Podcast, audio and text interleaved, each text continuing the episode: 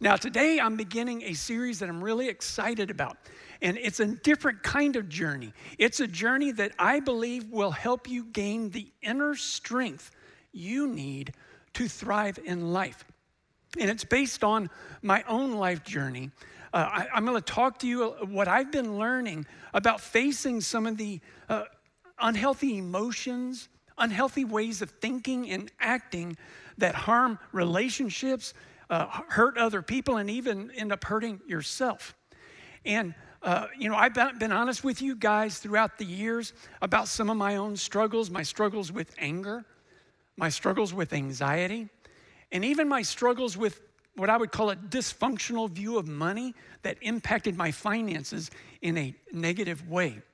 And what I've come to see is that those surface issues in my life that frustrated me and, and hurt me and my relationships were actually fed by other inner issues beneath the surface. I call these inner issues core issues. And so we're going to look at those core issues throughout this series. You see, on the surface of our lives, we have those unhealthy ways of acting and feeling and thinking that frustrate us and, and can even weaken us in our relationships. I'm talking about issues like anger, anxiety, depression, negativity, envy, lust, resentment, a dysfunctional view of money, broken relationships, and even addictions. And sometimes what uh, brings us to God or brings us back to God or drives us closer to God are these issues that frustrate us. And we, it's understandable. We want God to fix us. We want God to help us get free from these surface issues. But what if the key to getting free and getting beyond those surface issues lies in dealing with the core issues beneath us that feed them? That's what this series is going to be about. We're going to look at four core issues that we all have to address to break free from those surface issues that frustrate us and, and weigh us down and cause us to lose inner strength. And so today and for the next two weeks, we're going to look at one of those core issues, and that's the core issue of fear. Now, fear is a natural and powerful emotion triggered by the threat of danger, evil, or pain. And there's a certain part of fear that is instinctive. In other words, we're wired that way. God made us that way. It's protective. And then there's another aspect of fear that is learned. We can learn fear from other people's fears, especially those who have influence over us, and we can learn fears from fearful experiences we go through in life. And when feelings of fear stir within us, your body actually secretes cortisol and adrenaline into your system. And so it, it, it, speeds up your heart and it heightens your senses and it prepares you for uh, the, the fight or flight response. It's like a, like a mechanical response uh, to anything that's fearful. And so that's just normal. But sometimes those feelings of fear can go well beyond the fearful experiences that made you feel that fear in the first place. And when that happens, when the, when the fear continues to linger in your life, that is when that kind of fear becomes a core issue that can weaken you from within. So, what are some of the signs that you may be struggling with the core issue of lingering fear? Could be sleeplessness, panic attacks, uh, irrational thoughts, uh, avoidance, obsessive behaviors, feelings of dread or worry, and even the inability to make decisions. Now, as I said earlier to you, for years I struggled with a, I came to find out was a fear driven uh, sense of anxiety. I just felt anxious all the time. And if you had asked me, Pastor Brent, are you fearful? I would have said, absolutely not. I mean, I, I took a lot of risks in life. And if you, if you would have asked me if I was a fearful person, I would have said no. But over time, I came to see that the anxiety that I felt so often was fed by fears within me. And it weighed me down and it sapped my strength. What fears are sapping your strength? Are fears causing you to have struggles with your mental health, maybe your relationships? Are fears paralyzing you from moving on in life? Well, I do have some good news. God loves us just the way we are, even with our struggles with fear. And He wants to come alongside us to, to help us find freedom from the fears that weigh us down and sap our strength so that we can gain the inner strength to rise above our fears. And so today I want us to begin this journey by looking at one of the greatest heroes in the Jewish scriptures. His name is Moses. And we're going to look today at Moses' own struggles with his inner insecurities and fears. And, uh, and so, before I, we unpack a, a conversation that Moses has with God, I need to give you a little bit of his background so you'll understand how fears came into Moses' life. And just a heads up, it's a pretty dark story. Uh, and so, I'm going to try to tell it as nicely as I can, all right? So, when Moses was born, the Israelites were slaves in the land of Egypt. And when Moses was born, there was an edict by the Pharaoh that all Hebrew boys born had to be put to death. He was trying to curb their, their growth of their population. Well, Moses' mother refused to do that. And so she hid him for three months. But after a while, she realized she couldn't hide him anymore. She found a way for, for Moses to become adopted into the Pharaoh's own family. Okay, so think about this. For 40 years, Moses grew up in, as, an, as an adopted child in a family with a group of people who despised his Jewish race. And we know from his story that as he grew up, he experienced favoritism and racism along the way from his own family members. Well, when Moses was 40, he went out to, to observe his Jewish brothers and sisters as they worked as slaves, and he saw an Egypt slave master beating a fellow Jew. And something rose up within him. He felt like he needed to do something about this racial injustice. And so Moses looked both ways and he rose up and killed that Egyptian slave master and buried his body in the sand. And let me, let me just pause and say, I think what Moses did certainly shows that he was struggling with toxic emotions within him, that he thought that was the only way he could respond to what he saw. Well, some of the Jews who saw what Moses did uh, told on him, and word got to the Pharaoh that Moses had killed this Egyptian slave master. And so the Pharaoh, his, his own adoptive father, tried to kill Moses. So Moses had to flee in fear. And so now you got all these different fearful experiences. And for 40 more years, Moses lived with a family that treated him well. He got married, had kids, had a pretty, pretty low uh, pressure job as a shepherd, a herds of sheep and other kinds of cattle. And for 40 years, he lived with low expectations and relative security. He really didn't have to trust God very much. But then it happens as he's out with some of his herding animals, Moses sees a bush that's on fire, but it doesn't burn up. And when Moses walks over to the burning bush, God speaks to Moses from the bush. And there's a conversation that ensues between them. And in this conversation, we see Moses struggling with his insecurities and his fears and how God responds to those fears. All right, you ready? This is Exodus chapter 3, verse 9.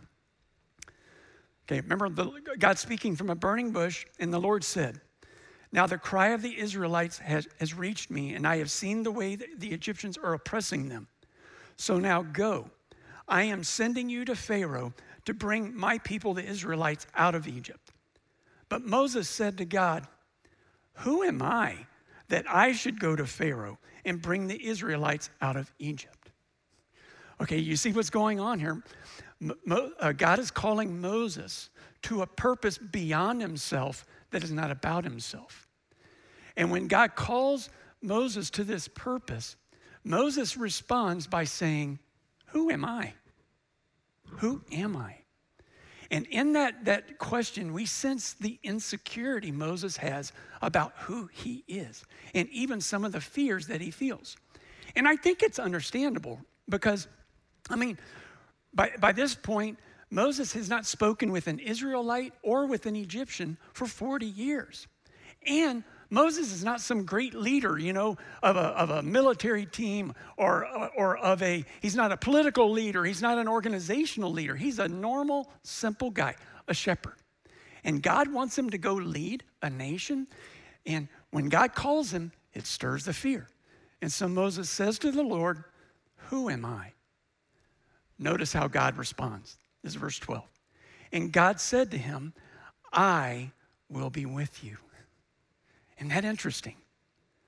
When Moses asks God, Who am I? God doesn't say, Moses, you're awesome, man. Moses, you're gifted. Moses, you're talented. You're a great leader. You're, you're the man, Moses. Isn't that interesting? That's not what God says. Instead, what God says is, I will be with you. And in essence, God is saying to Moses, it's not about who you are, it's about who I am. And if I'm with you, that will make the difference. And so here is where I want us to notice a pattern that you see throughout the Jewish scriptures and the Christian scriptures. And this is the pattern I want us to notice that beneath the surface issues that frustrate us and weaken us, even beneath the core issues in our lives like fear, there's an even deeper core issue that we have to address to rise above, in this case, our fears. And that is a distorted view of God. A distorted view of God. You see, Moses is responding to God's calling by saying, Who am I? And God is reminding him it's not about who you are, it's about who I am. And if I'm with you, it will make all the difference.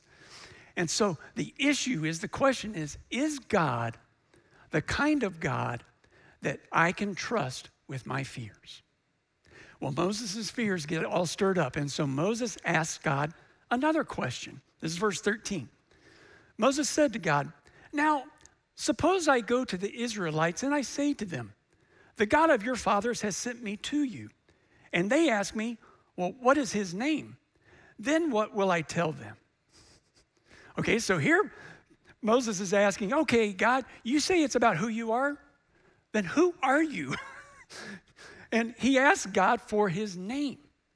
And, uh, and, and, I think it's, why does he ask for his name? You see, in, in those days, people believed that if you knew God's name, it meant you were in a personal relationship with him and it gave you access to his power. Sort of like a pin on your uh, debit card or a password to get into your computer. You know, it gives you access. If I have God's name, I'll have access.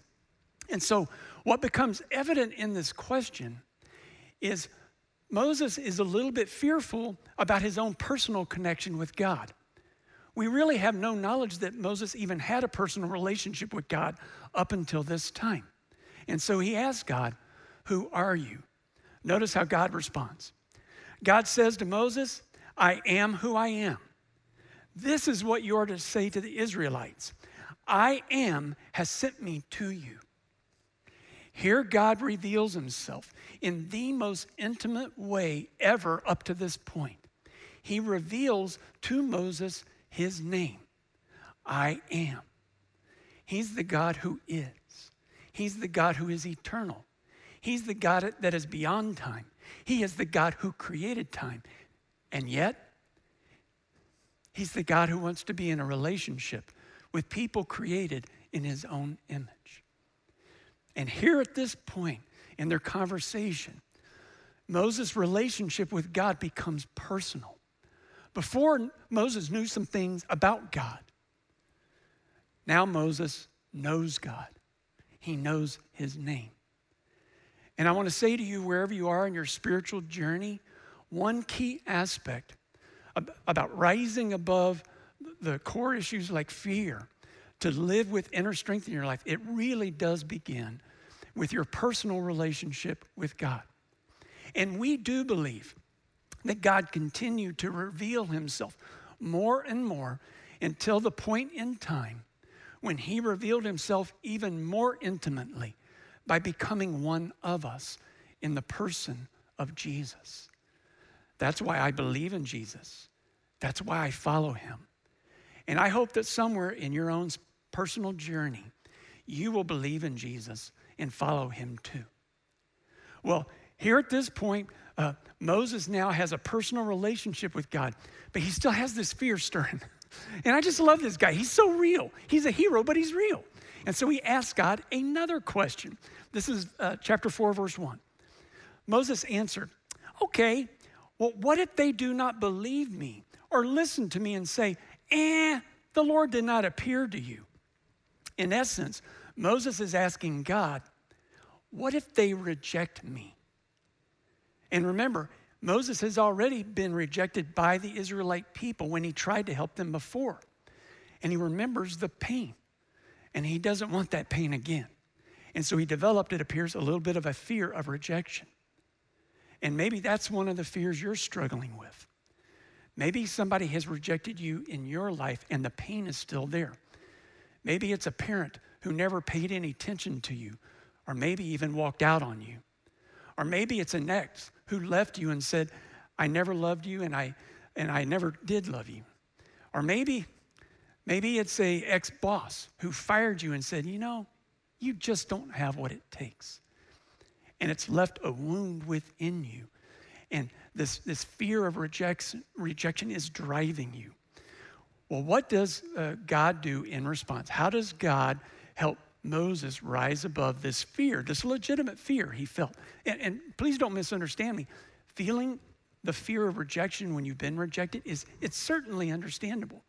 So in response, God performs two powerful miracles. First, uh, Moses is standing there with the staff. God tells Moses, throw down your staff, it becomes a snake. And then God says to Moses, pick the snake up. And so he picked the snake up and it became a staff again. Pretty cool. Then God says to Moses, touch your chest with your hand. And he did. He, when he pulled out his hand, it was leprous. And then God tells Moses, touch your chest again. And he pulls his hand back out and it's healed. And so, through these powerful miracles, God is saying something to Moses. He's saying, Look, Moses, it's not about you, it's about me. I have the power to turn a stick into a snake and turn it back into a stick again. I have the power to make someone leprous or to heal someone who is leprous. And if I'm with you, that will make all the dis- difference. You can trust me, even with this fear of rejection. And, and let me just say if you know that you're struggling with the fear of rejection too, at some point, I encourage you to trust God with that fear and He will give you the inner strength to rise above it. Well, the fears are still stirring, despite the miracles, and miracles would be pretty cool. Fears are still stirring in Moses. And, and then what happens is Moses lets out, he, he, he, sort of, he lets out like this elephant that's in the room that, that he thinks God doesn't know about. and in essence, Moses reveals his greatest fear. This is Exodus chapter 4, verse 10.